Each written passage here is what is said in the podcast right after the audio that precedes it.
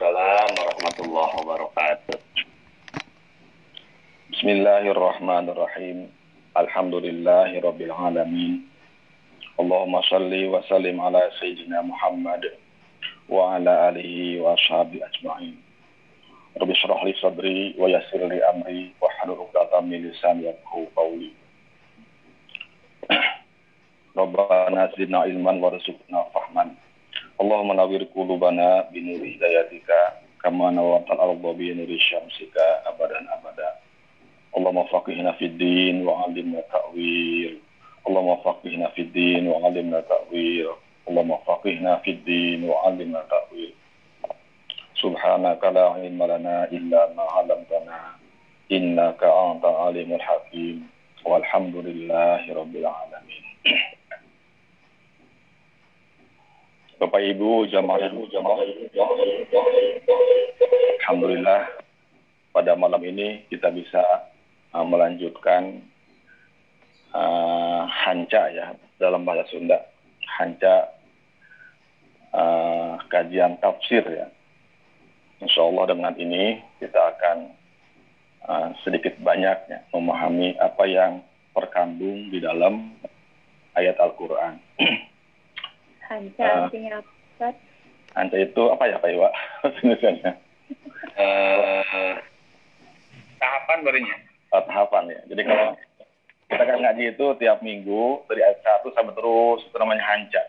Halaman. To, to be continue, to be continue. Ya. Sambung. Bersambung, bersambung. Sambungan ya. Sambungan ya. Sambung, bersambung. Sambungan. Ini bahasa asing ya. Ah, kalau kita sudah mengkaji tafsir itu keuntungannya. Satu kalau kita kalau kita tadarus itu sambil sambil tadabur, tadabur makna. Jadi nikmat.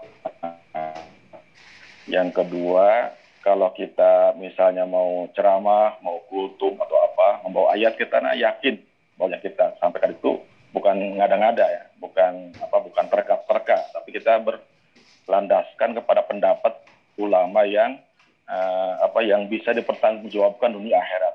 Jadi kita jangan ragu-ragu. Mantap gitu. Dan yang ketiga ya, dengan mengaji tafsir ini kita akan bisa menilai, harus bisa me- uh, menilai seseorang itu apakah dia paham ya, pada tafsir atau enggak. Uh, kita mendengarkan misalnya ceramah seorang lalu dia membawakan ayat itu bisa dibedakan kalau dia menerangkannya berdasarkan berdasarkan kajian dengan berdasarkan pemahaman sendiri. Jadi kalau kita misalnya berani untuk meluruskan, misalnya ya ada yang uh, karena kemungkinan besar kalau orang mem- membahas ayat tanpa kajian tafsir dulu itu akan banyak yang tidak sesuai dengan metode atau dengan pendapat para ulama ahli tafsir. Nah, kalau menemukan misalnya kita berani ya luruskan, kalau enggak paling tidak kita bisa meng- meng- mengawasi diri kita, bisa meng- apa bisa membentengi diri kita sehingga kita bisa selamat dari eh, kesalahan-kesalahan dalam memahami atau dalam apa dalam eh, memahami ayat Al-Qur'an. Mudah-mudahan kita bisa lanjut ini lanjut. Dan memang perlu kesabaran. Tapi gini dalam pada dasarnya meskipun ayat Quran itu ada 6.666 ayat itu bukan berarti satu ayat dengan yang lain itu memiliki semua perbedaan. Perbedaan apa? Kajian perbedaan makna. Banyak ayat yang sebetulnya eh, banyak di dalam beberapa ayat tapi maknanya satu. Sehingga saling eh, fungsinya saling memperkuat. Jadi eh, kalau kita nggak selesai satu Quran bukan berarti kita tidak paham keseluruhan. Karena dalam faktanya ada ayat-ayat Al-Quran yang satu sama lain saling berkaitan. Misalnya eh, kita kaji ayat ini ayat sekarang ayat ayat 100 ayat 42 ya Al-Baqarah. Nanti senada dengan ini ya makna yang selaras dengan ayat ini nanti kita temukan dalam ayat 159 eh 100 eh, 59 ya surat Al-Baqarah. Dia ada keterkaitan. Nah, nah jadi mudah-mudahan ini membawa membawa semangat untuk kita dan itulah uh, uh, tujuannya Allah menurunkan Al-Quran dan kita bisa yakin juga dengan kajian ini bahwa apa yang kita lakukan itu betul-betul uh, sesuai dengan akhlak Al-Quran. Karena itulah sebetulnya turunkan. Ketika Siti Aisyah ditanya oleh sahabat bagaimana akhlak Rasulullah? Jawab Siti Aisyah radhiyallahu anha karena khuluquhu Al-Quran. Apakah bagaimana Rasulullah? Menurut eh, menurut Saudara Anha adalah ahlak Rasul itu adalah Al-Quran. Jadi apa yang uh, ditulis dalam Al-Quran itulah yang diamalkan oleh Rasulullah SAW. Itu pun para sahabat. Jadi para sahabat, apalagi Rasulullah itu dikatakan Qurannya hidup atau Qurannya berjalan. Qurannya berjalan. Jadi kalau kita ingin mencari figur ya, atau uh, contoh siapa sebenarnya bisa mengamalkan Quran. Sudah ada contohnya, yaitu Rasulullah dan para sahabatnya. Dan dengan itu mereka mendapatkan keuntungan. Di antaranya keuntungannya mereka adalah terjamin masuk ke kita berupaya untuk uh, mengikuti jejak-jejak mereka atau tafaul ya. Tafaul Rasulullah SAW, tafaul di asri apa di sahabah dengan perjalanan para sahabat. Karena sebenarnya orang yang beruntung menurut pandangan Islam adalah mereka yang atau orang yang sukses. Seorang muslim yang sukses adalah seorang muslim yang masuk ke surga gitu ya. Itu sebenarnya kesuksesan yang yang sejati yang hakiki. Dan jalan menuju surga itu adalah ini, beramal atau ber um, pertama bergaul, kemudian yang kedua beramal dengan Al-Quran. Jadi uh, kita juga harus berusaha setiap ayat yang kita pahami, yang kita kaji, kita pahami, lalu kita cermin ya, kita bercermin apakah uh, ayat itu sudah tergambar dalam diri kita, sehingga itu menjadi ilmu yang bermanfaat, menjadi apa Al-Quran menjadi nurun, menjadi cahaya, menjadi pedoman dalam kehidupan atau hudan, hudan lana, hudan dari mutaki atau hudan lana, menjadi petunjuk bagi kita semua. Baik, nah, sekarang kita lanjut ayat 41 ya Pak ya. 41 udah kemarin, Pak. 42 ya, wala talbisul. Udah, ya 42 sekarang. Ya, 42. A'udzubillahi minasyaitonirrajim. Wala talbisul haqq. Dan janganlah kalian mencampur adukan antara hak yang benar wal bil batil dengan yang batil. Jadi kalau hak itu benar, kemudian batil itu kebalikannya dan tidak bisa dikompromikan.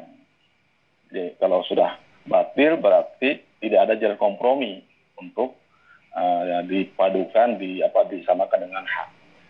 Kalau masih bisa dikompromikan, masih bisa di apa dipandang sesuatu yang dipandang masih bisa dipandang oleh uh, umat Islam menjadi menjadi apa menjadi uh, benar jadi hak itu bukan bukan bukan batil. Wala talbisul haqqo bil batil, janganlah kalian mencampur adukan antara hak yang benar dan yang salah dengan batil. Watak tumul haqqo dan janganlah kalian menyembunyikan yang hak. Dan menurut uh, kiroah, ya, menurut riwayat kiroah, kalau ahli kiroah, lapan taktumu ini ada dua ada dua kemungkinan. Yang pertama ini kemungkinannya atau apa uh, kemungkinan yang pertama adalah atof kepada wala talbisu jadi ikutkan. Jadi dalam kalimat wataktumu itu takdirnya dikira-kirakannya wala taktumu. Jadi disamakan dengan yang sebelumnya wala talbisu. Jadi maknanya, jadi begini kalau kalau atof ya, kalau wawunya wawu atof. wala talbisul haqqo bil batili wa tarkumul haqqo. Janganlah kalian mencampur adukan hak dan batil dan jangan pula menyembunyikan menyembunyikan yang hak. Jadi ini dua larangan, dua larangan dalam ayat ini. Itu yang pertama. Yang kedua, menurut riwayat yang kedua, al hakodis uh, watak tumul hakodis ini adalah wawunya wawu hal, wawu hal. Jadi uh, dalam keadaan. Jadi uh, wawunya wawu, wawu hal, kemudian jumlah taktumu al hak ini di sini adalah jumlah haliyah, menjelaskan tentang keadaan. Jadi begini, kalau mana yang kedua, wala talbisul haqqo bil batil wa haqqo. Janganlah kalian mencampur adukan yang hak dan batil sambil ya, dalam keadaan menyembunyikan yang hak. Jadi uh, mencampur adukan antara hak dan batil dengan tujuannya untuk menyembunyikan yang hak. Jadi dicampur adukan uh, apa yang hak dan batil sehingga menjadi samar mana yang hak dan yang batil dan tujuannya adalah supaya uh, tersembunyi yang haknya. Yang nampak adalah uh, kebatilannya. Ya, untuk supaya tidak di uh, supaya tidak diikuti tidak dilaksanakan oleh uh, umatnya oleh kaumnya. Ya. ini yang kedua. Tapi yang mudah kita pahami adalah pendapat yang pertama ya. Uh, karena itu lebih mudah menurut saya. Karena ya, kalau misalnya pendapat riwayat yang pertama itu berarti di sini ada dua jumlah ya, ada dua larangan. Wala talbisul haqqabil batil itu. Larangan yang pertama janganlah kalian mencampur adukan antara yang hak dengan yang batil. Titik kemudian yang kedua wala taktumul haqqo dan janganlah kalian menyembunyikan yang hak. Gitu. Wa antum ta'lamun Padahal kalian mengetahuinya. Mengetahui apa? Yang pertama, mengetahui bahwa mereka itu uh, melakukan hal yang salah. Artinya mereka itu sadar bahwa apa yang mereka lakukan berupa menyembunyikan yang hak itu adalah perbuatan yang salah, perbuatan yang tidak benar. Itu yang pertama ya. Wa antum wa antum ta'lamun, mengetahui, artinya menyadari mereka itu menyembunyikan kebenaran dalam keadaan mereka sadar dengan dengan sadar sengaja bahwa itu adalah perbuatan uh, yang salah. Nah, kemudian yang kedua, maksud yang kedua menurut ulama, yang dimaksud dengan wa antum ta'lamun, kalian mengetahui, maksudnya adalah mengetahui tentang yang hak, ya, yang hak. Jadi sesuatu yang hak itu mestinya di dibuka, ya, diper, diperlihatkan, dizohirkan. Tapi mereka uh, uh, mereka sembunyikan. Nah, mereka tahu gitu. Mereka tahu itu itu kebenaran yang seharusnya ditampakkan kepada apa kepada umat ya, tapi sengaja, sengaja mereka sembunyikan. Nah, nanti uh, kita misalnya kalau ada pertanyaan apa sih tujuan mereka? Ya tidak lain. Tujuan ini uh, sebenarnya adalah karena uh, ideologi kapitalisme atau karena mereka hubud dunia. Jadi uh, usaha mereka itu karena ini meraih uh, kenikmatan dunia yang kecil. Ini yang berkaitan masih berkaitan dengan ayat sebelumnya ya ayat uh, apa di 40 40 ya yang berbunyi wa tasfaru di ayat Jangan kalian menukarkan ya ayat-ayatku dengan harga yang sedikit. Baik, Bapak sekalian, um, ini masih jadi ini masih ada kaitannya dengan uh, ayat yang minggu lalu kita bahas ya.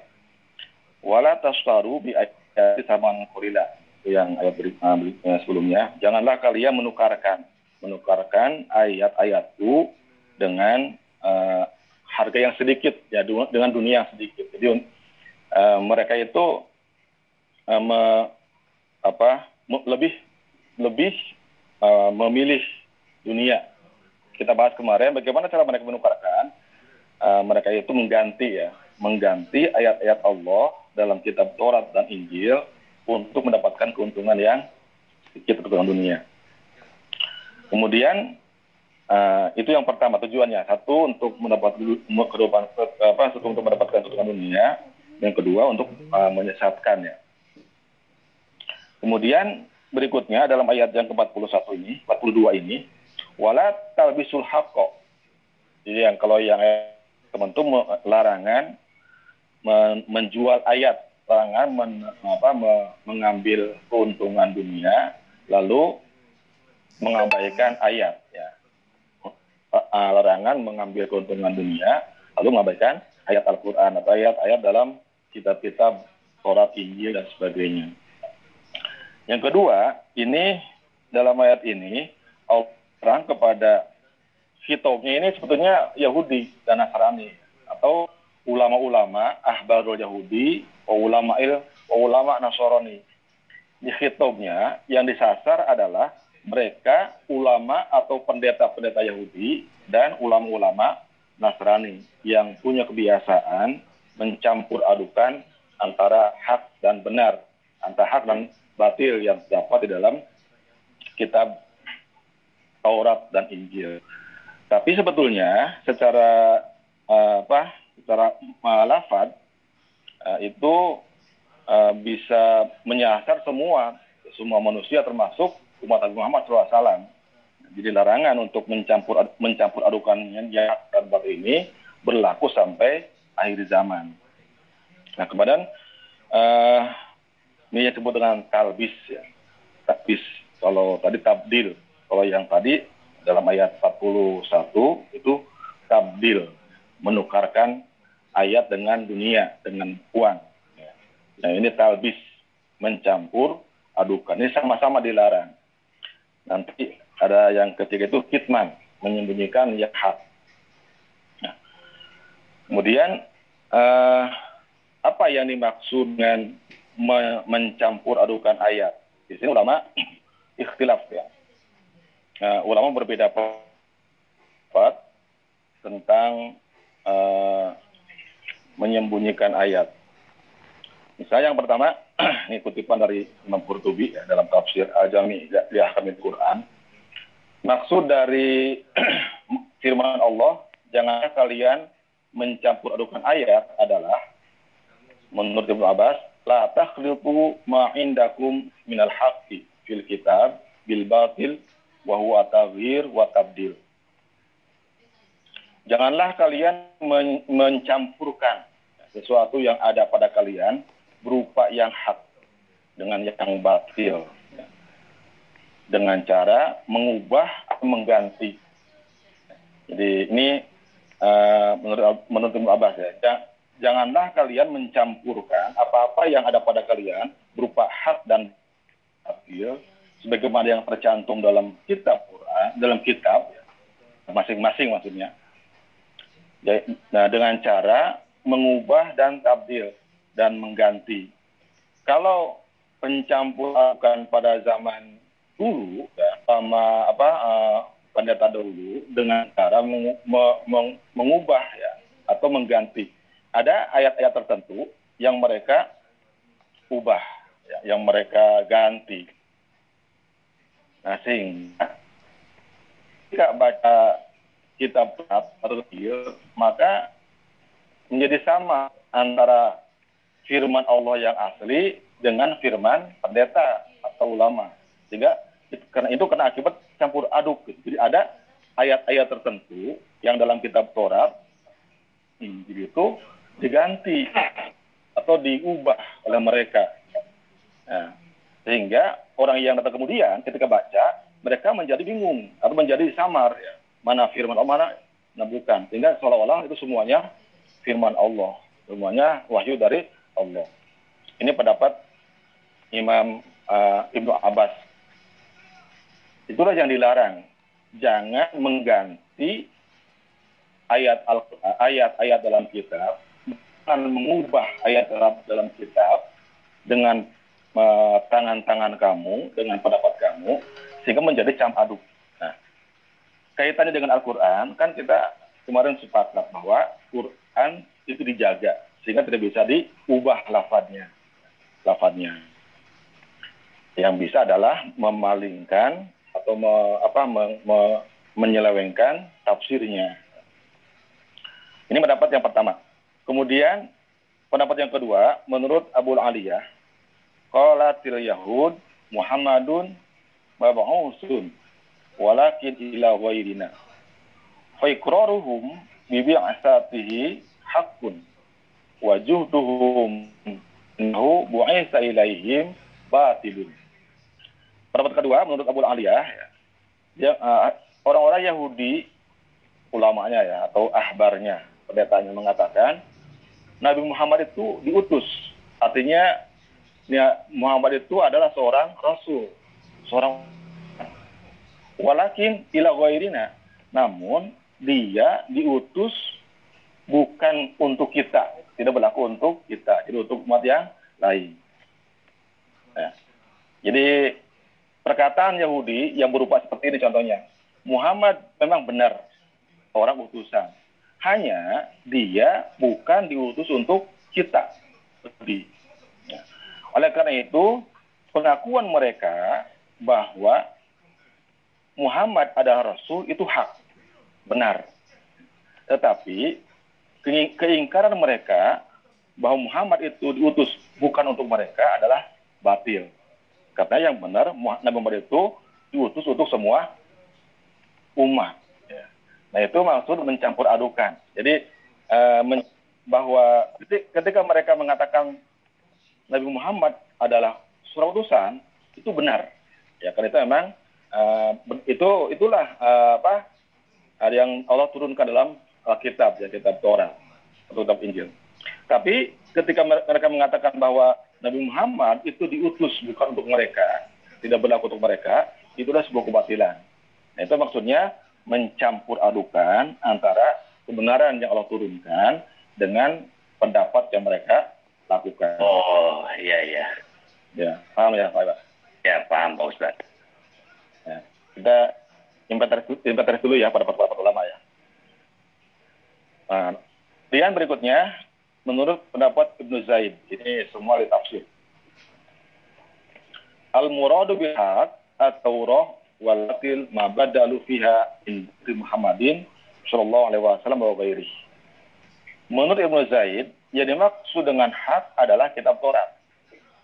Jadi tadi dikatakan wala kalbisul haqqa bil batil. Jangan kalian campur adukan antara hak dan batil. Apa itu hak? Dalam ayat ini maksudnya. Menurut Ibnu Zaid, hak di situ adalah kitab Taurat. Dan batil, yang dimaksud batil adalah ma badalu fiha min dzikri Muhammadin sallallahu alaihi Apa-apa yang mereka ubah, yang mereka ganti, ya, yang mereka ganti seperti menyebutkan nama Muhammad dan lain-lainnya. Jadi menurut Ibnu itu uh, hak di situ adalah maksudnya kitab Torah yang diturunkan yang diturunkan kepada Nabi Musa alaihissalam. Yang batil adalah sesuatu apa-apa yang mereka ganti, mereka ubah misalnya ya. Uh, sifat-sifat Nabi Muhammad itu diubah dari yang Allah turunkan diubah berdasarkan mereka untuk menyesatkan. Atau misalnya uh, menghilangkan atau menggantikan ayat rajam ayat rajam atau yang ataupun yang lainnya.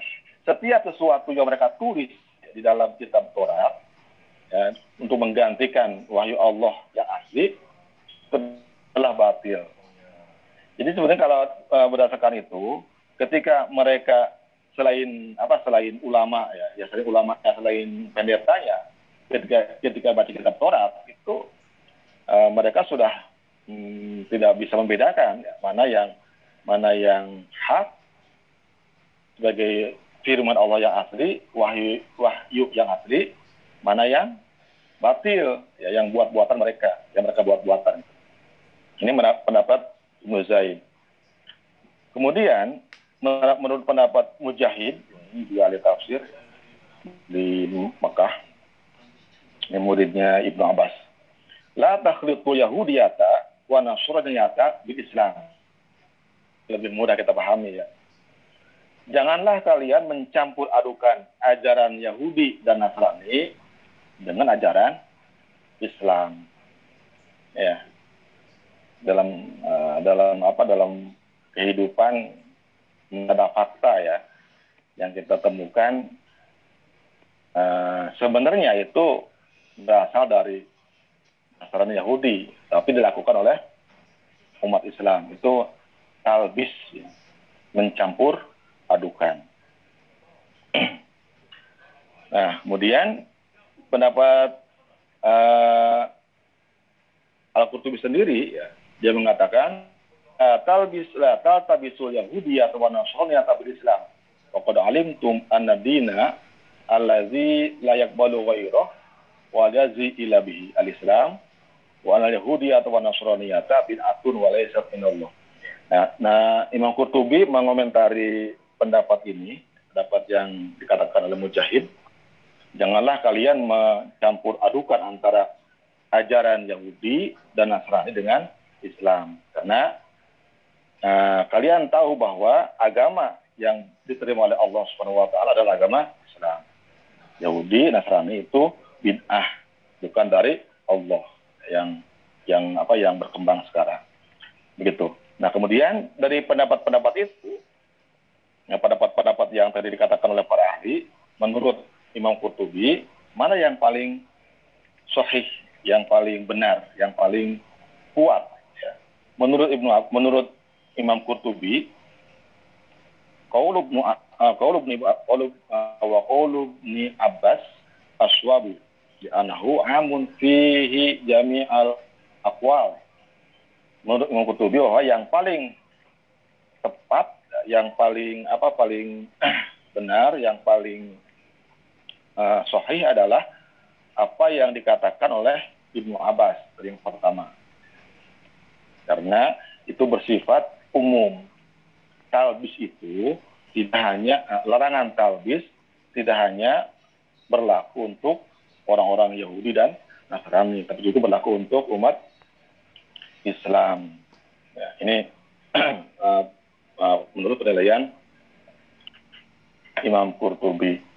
Jadi uh, berdasarkan keterangan yang tadi, yang dilarang dalam ayat ini adalah bagaimana uh, adalah Allah melarang untuk melakukan pencampur adukan antara uh, ajaran-ajaran Islam dengan ajaran-ajaran uh, yang lain ya, Yahudi dan Nasrani. Kalau tadi misalnya dicontohkan secara langsung, bisa mencampur adukan antara uh, Nabi Muhammad SAW sebagai Rasul dan sasaran yang dan apa yang umat yang menjadi keharusan menerimanya. Itu contohnya. Jadi uh, pengakuan Muhammad sebagai Nabi itu benar, itu hak tapi uh, pernyataan bahwa Nabi Muhammad bukan untuk orang Yahudi itu adalah batin. Gitu. Nah, kalau dalam dalam kehidupan kita apa kira-kira dalam kehidupan sehari yang mencerminkan ada pencampur adukan antara hak dan batil. Yang mudah misalnya ya itu kan syariat Islam. Ada puasa wajib, puasa puasa sunnah atau saum saum saum wajib, saum sunnah itu adalah hak. Karena itu perintah Al-Quran, perintah agama. Tapi kalau ada ajaran bahwa uh, uh, puasa itu harus apa harus visol, puasa mata geni, uh, batil. Itulah pencampur adukan antara yang hak dengan yang batil. Antara puasa yang memang ajaran Islam dengan wisol atau mati geni ya yang disambung puasanya sampai bukan sampai maghrib tapi sampai subuh. subuh. Itu contoh kecil ya. Talbis dalam agama Islam dan mungkin sekarang masih masih ada ya untuk orang-orang tertentu ketika ingin mencapai ilmu-ilmu tertentu ada syarat buat mati geni. Dengar Pak? Pernah dengar Pak? Pak KKM dalam kehidupan kita. Entos. Nguping, Pak, ya. nguping. Nah, itu. Nah, kecuali kalau misalnya membatalkan dulu, walaupun sekedar uh, setetes air ya. Setetes, setetes air minum membatal batal itu nggak apa-apa. Asal batal aja. Tapi dengan dengan minum atau makan batalnya. Setelah itu dia meneruskan puasa. Itu bukan puasa sih itu mah, menahan lapar aja memang ada dalam uh, dalam apa uh, apa dalam ilmu ya tertentu ada yang karena seperti itu dia uh, ketika maghrib membatalkan puasanya saja, kemudian dia tidak makan, tidak minum sampai subuh. Tapi itu ditolak kalau itu, karena itu sudah puasa lagi sebetulnya. Hanya menahan lapar dan haus. Contoh lain misalnya uh, walimatul arus atau pernikahan. Itu hak ya, karena itu ajaran Islam. Aulim walau bisyatin. Walimah lawan sekitar seharga uh, seekor kambing. Sederhana maksudnya ya. Kambing kan sekarang uh, misalnya 3 juta. Nah, dengan modal 3 juta itu sudah cukup. Tapi di dalamnya ada misalnya rasa sajen, apalagi ada minuman keras mungkin. Itu talbis. Ya. Talbis. Dilarang dalam agama Islam dan seterusnya seterusnya. Dan dangdutan. Ya, ya dangdutan ya. Karena kalau dangdutan nanti macam-macam ya ikutannya. Ada ada macam-macam nanti ya seperti itu. Jadi mencampur adukan antara yang hak dan batil. Oh, yang hak itu adalah uh, sesuatu yang uh, diturunkan oleh Allah Subhanahu wa taala uh, berkewahyu atau apa yang sesuai dengan Al-Qur'an dan hadis. Yang batil itu bertentangan. Jadi uh, tidak boleh ada ada uh, ada campuran walaupun sedikit dalam sedikit dalam dalam apa dalam ajaran Islam harus dimurnikan. Eh, wala talbisul haqa bil batil. Kemudian berikutnya tumul haqa wa antum taqamun. Ya, kita uh, ikut pendapat yang pertama ya, yaitu yang mengatakan bahwa lafad tumul haqa ini adalah uh, atof ya. Atof atau ikut kepada larangan ke jumlah uh, sebelumnya ya wala talbisul haqa kitman itu menyembunyikan wala taktumul dan janganlah kalian menyembunyikan yang hak. Menyembunyikan itu bisa dua cara. Yang menurut uh, Syekh Ismail Al-Buruswi dalam kitab tafsir Suhul Ma'ani. Cara menyembunyikan itu bisa dua, bisa dengan dua cara. Yang pertama adalah dengan cara menyamarkan. Menyamarkan yang hak jadi dibuat samar, dibuat samar-samar dengan berbagai argumen. Sehingga uh, akhirnya lama-lama tersembunyi. Jadi apa namanya itu yang hak itu yang yang benar itu dibuat argumentasi-argumentasi, alasan-alasan, ya, narasi-narasi sehingga menjadi mengambang. Lama-lama yang benar menjadi hilang. Ya. Kalau itu dilakukan secara sengaja, sengaja dan sadar ya, memang tujuannya untuk menyamarkan kebenaran, itu termasuk kitman. Kitman itu menyembunyikan. Yang kedua, uh, kitman itu dengan cara menghilangkan yang menghilangkan yang hak, lalu diganti, diganti dengan yang batil. Jadi kalau misalnya ada dalam kalau misalnya kita apa membaca membaca kitab atau buku Kemudian ada bagian tertentu yang kita tidak suka, itu dibuang, titik X misalnya, atau dihapus. Lalu diganti dengan narasi, dengan apa, dengan perkataan yang sesuai dengan keinginan kita. Itu juga termasuk kitman. Ya. Kitman, menyembunyikan. Jadi kalau kalau tadi itu tidak dihilang, kalau tadi yang yang pertama dihilangkan, ya, kalau talbis ya, tidak dihilangkan jadi tetap ada, tapi dicampur yang menjadi tetap menjadi sama akhirnya.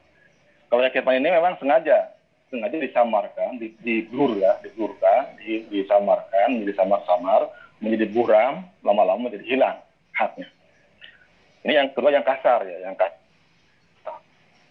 Itu yang sengaja dibuang, dihilangkan, lalu diganti dengan selera dia yang dia inginkan. Itu kitman. kitman. Jadi ini termasuk ya atau cara orang tertentu untuk uh, menyesatkan manusia, menyesatkan orang lain. Jadi, kalau yang talbis itu khitabnya atau tujuannya kepada orang-orang yang melek, orang-orang yang bisa mendengar, yang mendengar. Orang yang ada, yang mendengar, dia, dia uh, berikan uh, apa namanya uh, uh, uh, upaya untuk untuk me, menyamarkan kebenaran itu dengan talbis. Ya. Karena kalau dihilangkan bagi orang yang tahu itu akan ketahuan. Tapi uh, untuk orang yang tidak tahu, ya, untuk generasi berikutnya, misalnya generasi sekarang, uh, itu dia lakukan penyesatan dengan cara talbis, dengan cara mencampur adukan. Kemudian kalau dia tujuan bertujuan untuk me, menghilangkan hak bagi orang-orang yang uh, generasi berikutnya, itu dengan cara yang kedua, yaitu kitman. Dia ganti, ya, dia hapus bagian-bagian tertentu dari firman Allah, dari wahyu Allah, kemudian dia ganti. Sehingga generasi yang datang berikutnya itu tidak tahu, ya, tidak tahu mana yang uh, dihilangkan, mana yang tidak. Mana, mana ayat yang dihilangkan, mana yang tidak. Seperti itu yang terjadi pada kitab Taurat ya, dan Injil. Ini dilakukan pada generasi-generasi sebelumnya, sehingga orang-orang Yahudi yang datang berikutnya di kemudian tahu. Nah, ketahuannya itu setelah Nabi Muhammad SAW datang, diutus, ketahuan. Jadi uh, sebelum Nabi Muhammad lahir, Nabi Muhammad diutus sudah tahu, nggak ada nggak, nggak ada yang bisa mengetahui, ya, tidak bisa menunjukkan. Hmm. ya. ya, karena Berarti kalau begitu Pak Ustadz, jangan-jangan nih eh, apa namanya, menurut satu pendeta, pendeta lah ya kita sebut ya. Hmm menurut satu pendeta dengan pendeta yang lain itu bisa berbeda itu ya? Bisa berbeda. dengan sumber yang sama. Ya, karena menurut informasi banyak sekali ya, sampai ratusan ya, ratusan jenis, ratusan versi yang berkembang zaman sekarang. Karena uh, ya itu uh, kan kalau Quran kan memang mujizatnya di situ ya. Mujizat terbesar adalah Al-Quran. Allah jaga itu perbedaannya gitu dengan kita pada sebelumnya. Nah, kemudian uh, apa sih uh, kitman ya? Tadi uh, uh, itu dengan cara menyembunyikan dan uh, dengan apa dengan menghapus atau mengganti. Dan menurut Imam apa Imam Ismail Al-Buruswi ya.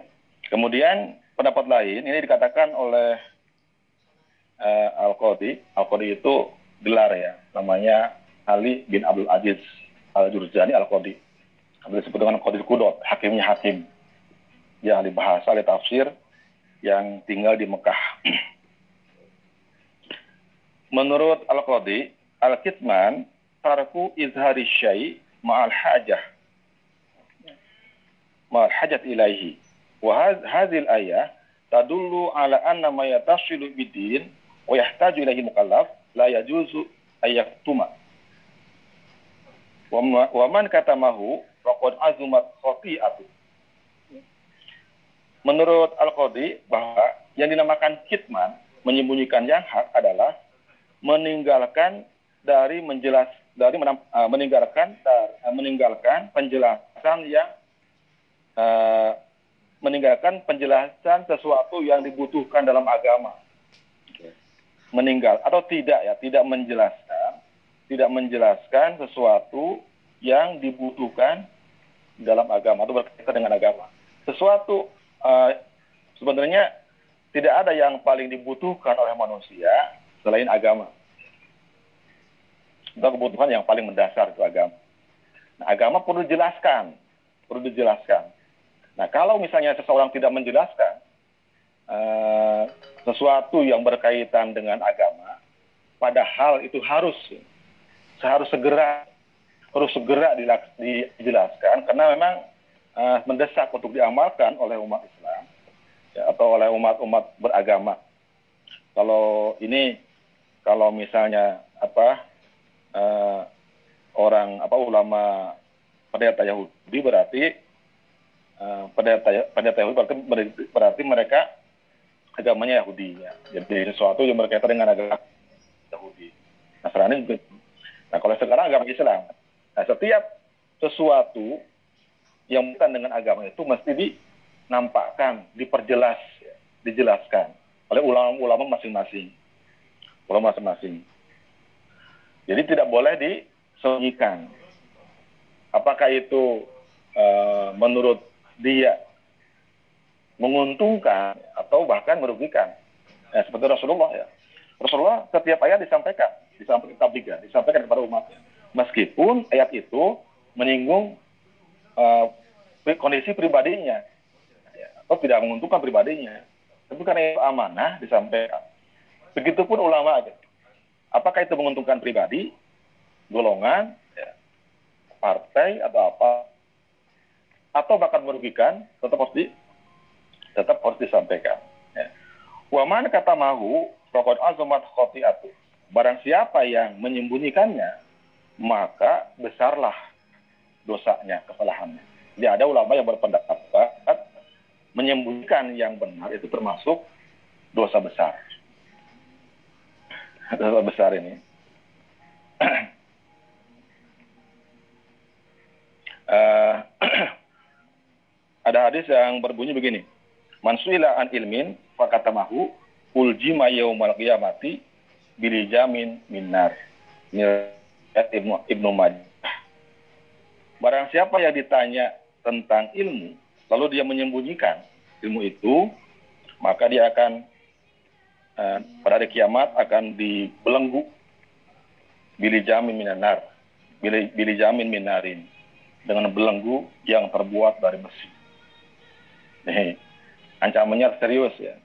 Ada orang lain menyatakan kasimul ilmi malaun. Seorang yang menyembunyikan itu dilaknat. Dilaknat. Ya. Nah, dalam surat dalam surat Al-Baqarah nanti ketemu mungkin ya entah kapan ini surat 150 eh, ayat 150 59 ya. Ini ada ada ancaman bagi orang yang menyembunyikan ayat, menyembunyikan, menyembunyikan yang hak. Innalladzina yakfuruna ma anzalna minal bayyinat wal huda mim ba'di ma bayyanahu linasi fil kitabi ulaika yal'anuhumullahu wa yal'anuhumul la'in. Sungguhnya orang-orang yang menyembunyikan apa-apa yang aku turunkan berupa penjelasan-penjelasan dan petunjuk-petunjuk setelah aku jelaskan kepada manusia dalam kitab, mereka akan mendapatkan laknat Allah dan laknat orang-orang yang melaknat Allah, para laknat dari orang-orang yang melaknat. Jadi itu uh, ancaman jadi besar sekali ya Makanya tidak boleh menyembunyikan.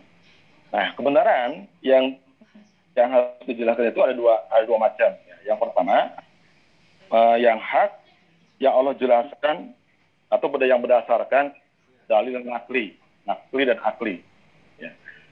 Ya. ya yaitu berdasarkan ayat Al-Quran dan hadis. Sesuatu kebenaran yang sudah dijelaskan, yang sudah jelas uh, terdapat dalam kitab Al-Quran kalau kita sekarang nih, Islam, kemudian hadis, itu adalah hak yang dijelaskan oleh dalil nakli. Harus dijelaskan, tidak boleh sembunyikan. Yang kedua, ada yang hak itu e, berdasarkan dalil dalil akli saja, ya, dalil akli. Jadi dalam surat Al-Baqarah ayat 159 ini e, ada dua ada dua macam kebenaran. Yang pertama, kebenaran berdasarkan dalil nakli dan akli. Akal dan uh, dalil nakli, Quran hadis dan akal. Yang kedua, ada kebenaran yang hanya ditemukan oleh akal. Dua-duanya itu harus disampaikan. Kalau misalnya uh, berdasarkan ayat jelas ya, semua ayat itu adalah hak. Kemudian itu harus disampaikan. Ya. Nah, kemudian bagaimana dengan yang uh, contoh dengan yang akli, kebenaran yang berdasarkan akal? Gini, misalnya kalau ada yang nanya dulu, apa yang pertama kali harus dijelaskan yang berkaitan dengan yang hak? Ini dijelaskan dalam ayat uh, 163 ya. Wa ilahukum ilahu wahidullah ilah ilahu rahmanur rahim. Tuhanmu adalah Tuhan yang esa. Tidak ada Tuhan selain dia yang maha pengasih dan maha penyayang. Nah, ulama berpendapat bahwa di antara perbuat di antara perkara hak yang pertama kali harus dijelaskan ya kepada manusia yang tidak boleh disembunyikan adalah tentang keesaan Allah, tentang Allah. Jadi Allah itu Maha Esa, tunggal. Itu harus pertama kali dijelaskan. Belum yang lain. Ya.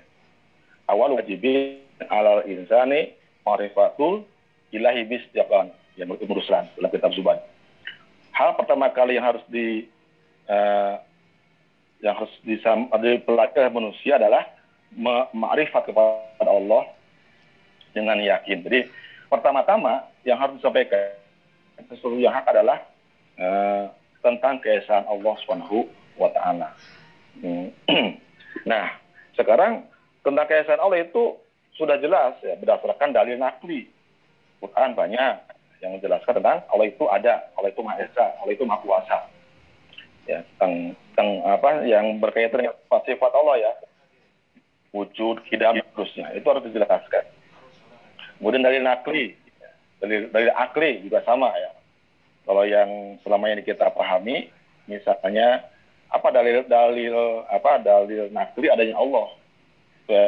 Al-Quran, Allah itu khalaqal khalaqas samawati wal ardi dalam yang menciptakan dan bumi mau huma dan apa-apa yang ada di dalamnya di, di antara keduanya.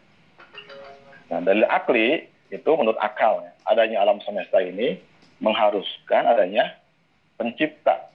Wujudu hadil makhlukoti ya, Ustaz? Ya. Wujudu hadil makhlukoti. Ya, wujudu wujudu hadil makhlukot.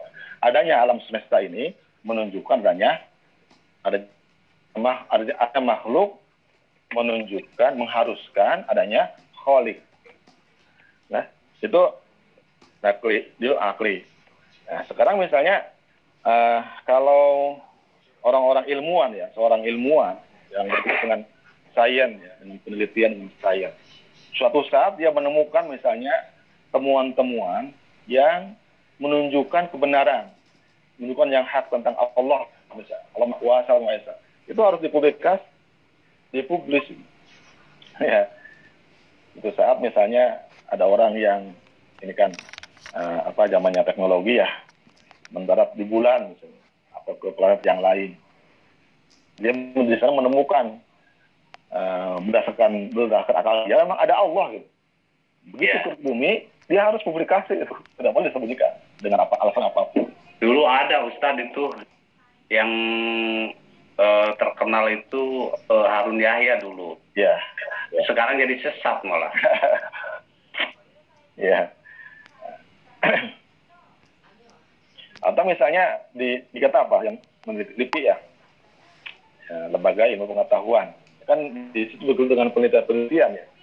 Bahwa dia meneliti sesuatu apa saja dan lalu hasil penelitiannya itu menunjukkan kebenaran Islam berkaitan apa saja Tolong dipublikasikan, jangan disembunyikan. Jangan gara-gara misalnya uh, apa tidak suka lalu di uh, apa disembunyikan. Itulah yang dimaksud dengan katimul ilmi. Menyembunyikan ilmu, menyembunyikan yang hak. Dan mereka kena uh, kena ancaman laknat. Laknat Allah Subhanahu wa taala dan laknat orang-orang uh, yang melaknat. Kecuali mereka bertaubat. Bertaubat kemudian memperbaiki perbuatannya, lalu meralat atau memperjelas, menjelaskan uh, kekeliruannya, kesalahan-kesalahannya para manusia. Nah, mereka akan uh, Allah terima taubatnya. Ini uh, tumul hako orang-orang yang menyembunyikan. Uh, dalam keseharian kadang-kadang kita juga uh, ustadz ya ustadz ustadz mungkin semua ustadz akan mengalami lah gitu ya. Misalnya nge, mengajar tentang apa gitu. Tiba-tiba dia sampai pada pembahasan. Ini gimana ini? Disampaikan ini menentang bertentangan dengan arus. Nah, sehingga dia menimbang-nimbang ini sampaikan jangan. Sama dengan ini ya, Pak Iwa. Dengan ya. kajian tafsir. Nanti banyak ayat-ayat yang yang bertabrakan dengan sistem misalnya, dengan sistem di kita. Nah, itu tidak boleh gara-gara misalnya uh, merasa risih, merasa apa nggak nyaman, lalu ya. ah ini lewat saja, gitu. lewat saja. Nah, kalau uh, uh, itu termasuk menyembunyikan, menyembunyikan ayat. atau uh, kalau ceramah misalnya dia milih-milih yang enak-enak saja. Tapi ketika yang batil-batil yang menkorot-menkorot itu dilewat. Karena akan berhadapan dengan arus. Berawan atau ada kepentingan dengan dirinya gitu ya. Ya betul. Dia sukanya apa? Kalau dibahas nanti kena dia. Ya, itu termasuk kategori man zaman sekarang. Ya. jadi kembali ke apa namanya ke ayat tadi kalau zaman dulu kan memang bisa ya bisa mengubah ayat-ayat uh, ayat-ayat kitab mereka ya. Karena dimungkinkan. Kalau sekarang uh, yang di kitman yang sembunyikan adalah apa uh, ininya apa maknanya. Dan inilah fitnah-fitnah terbesar hmm. yang yang dihadapi umat karena fit, uh, fitnah atau musibah ya. musibah terbesar yang dihadapi oleh umat adalah musibah musibah din musibah agama musibah agama itu ya ini talbis kemudian uh, kitman dan uh, tabdil. Tabdil, tabdis, uh, tabdil, talbis dan kitman. Itu musibah terbesar yang dialami oleh umat Islam. Kenapa? Karena itu berkaitan dengan masa depan. Ya, masa depan. Kalau musibah dunia, mungkin sesaat saja. Kayak penyakit ya. Penyakit jasmani, penyakit rohani. Mana yang paling berat? Rohani. Kalau penyakit jasmani, bisa seorang itu sakit, katakanlah sakitnya sakit keras ya, atau penyakit paling berat, jantung. Selesai dia meninggal. Ya, tidak akan dibawa mati, tidak akan dibawa ke akhirat, tidak akan dihisap. Gitu. Tidak akan dihisap. Jadi eh, nasib dia atau apa penderitaan dia itu hanya berlaku selama di dunia. Begitu selesai kehidupan dunia, selesai penyakitnya. Tapi kalau penyakit rohani, misalnya syirik, hasad, atau apa sifat-sifat mazmumah yang lainnya, seperti yang lainnya itu tidak hanya selesai, tidak akan selesai di, di dunia dengan kematian, tapi akan, akan terbawa sampai akhirat. Gitu. Nasibnya akan di akhirat, akan sampai ke bawah ke akhirat. Nah, begitupun fitnah atau musibah dunia kalau musibah dunia kita selesai setelah mengakhiri kehidupan dunia. Tapi musibah agama, ya, kalau kita tersesat misalnya, kalau ada orang yang tersesat gara-gara ada upaya tangan-tangan tertentu, itu akan sampai kepada di akhirat. Ditanya ya, kenapa kamu tersesat dari jalan jahat? Karena si itu, si itu ditanya, kenapa kamu menyesatkan?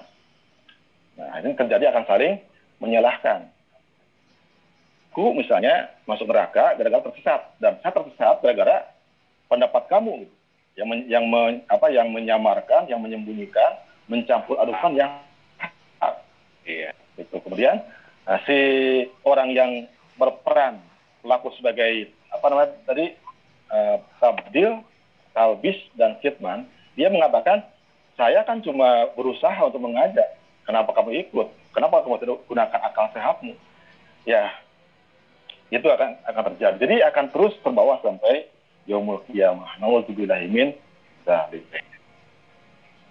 Ini kandungan ayat eh, uh, 42. Mungkin di ayat ini kita tutup dulu ya, karena kalau di terus menerus nanti keberdian yang lainnya. Nah, Pak Ustaz. Wa imus sholat wa zakah. Dirikanlah sholat, wa zakah, dan tunaikan zakat. Warka'u dan rukulah kalian ma'ar beserta orang-orang yang ruku. Uh, pertama gini, ini masih berkaitan dengan kehidupan dengan kisah ya Bani Israel. Jadi ini rentetannya baik perintah maupun larangan ini awalnya diperuntukkan bagi orang-orang Bani Israel. Ya. Maka ini pun sama. Api musola, tunaikanlah sholat. Eh, dirikanlah sholat. Dan tunaikan zakat. Ini perintahnya kepada hitobnya, kepada orang-orang Bani Israel. Orang-orang atau ahli kitab. Ya. Ahli kitab. Nah, berdasarkan ayat ini, ulama berpendapat sebenarnya uh, anal anal kufar mukhatabuna bil furu. Sebenarnya orang-orang kafir pun termasuk yang di hitop, yang di apa mukalafun Anal kufar mukalafun yaitu mereka mereka itu kena tuntutan untuk beramal untuk mengamalkan uh, apa amal-amalan furu. Ya mereka harus mereka sebetulnya mereka sebetulnya itu ada tuntutan untuk sholat untuk puasa untuk zakat. Hanya karena mereka tidak beriman maka kalaupun mengamalkan tidak akan diterima ya sholat sholatnya ini pendapat ulama jadi sebenarnya kewajiban sholat dan zakat di sini itu pun berlaku untuk orang-orang yang non muslim. Makanya kan dalam uh, dalam apa dalam uh, ibadah itu ada syarat sahnya. Misalnya syarat sahnya puasa beragama Islam, syarat sahnya sholat beragama Islam dan seterusnya. Ini yang pertama. Kemudian yang kedua, yang dimaksud sholat dan zakat di sini adalah sholat dan zakat seperti yang dilaksanakan oleh umat Islam, oleh kita sekarang.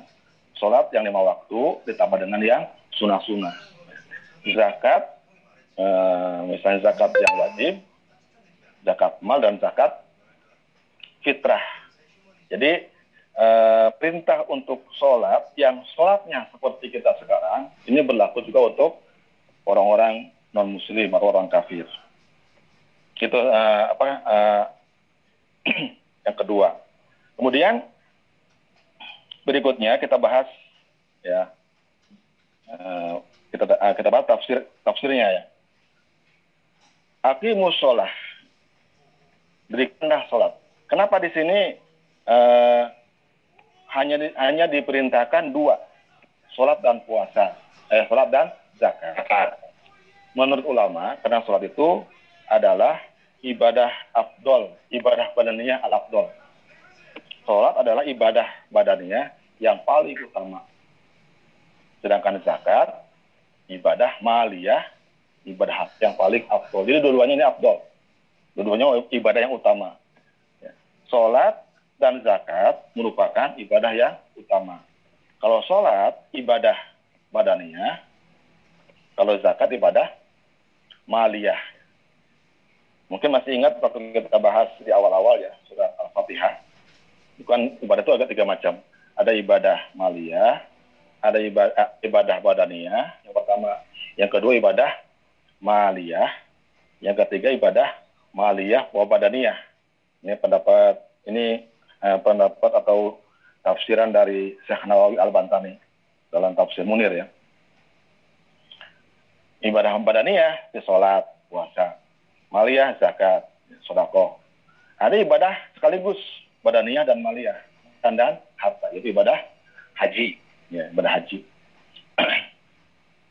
ya. Nah, yang di yang dituntut oleh mereka eh, oleh Allah Subhanahu wa taala kepada ahli kitab Yahudi dan Nasrani, mereka melakukan melaksanakan sholat dan dan zakat.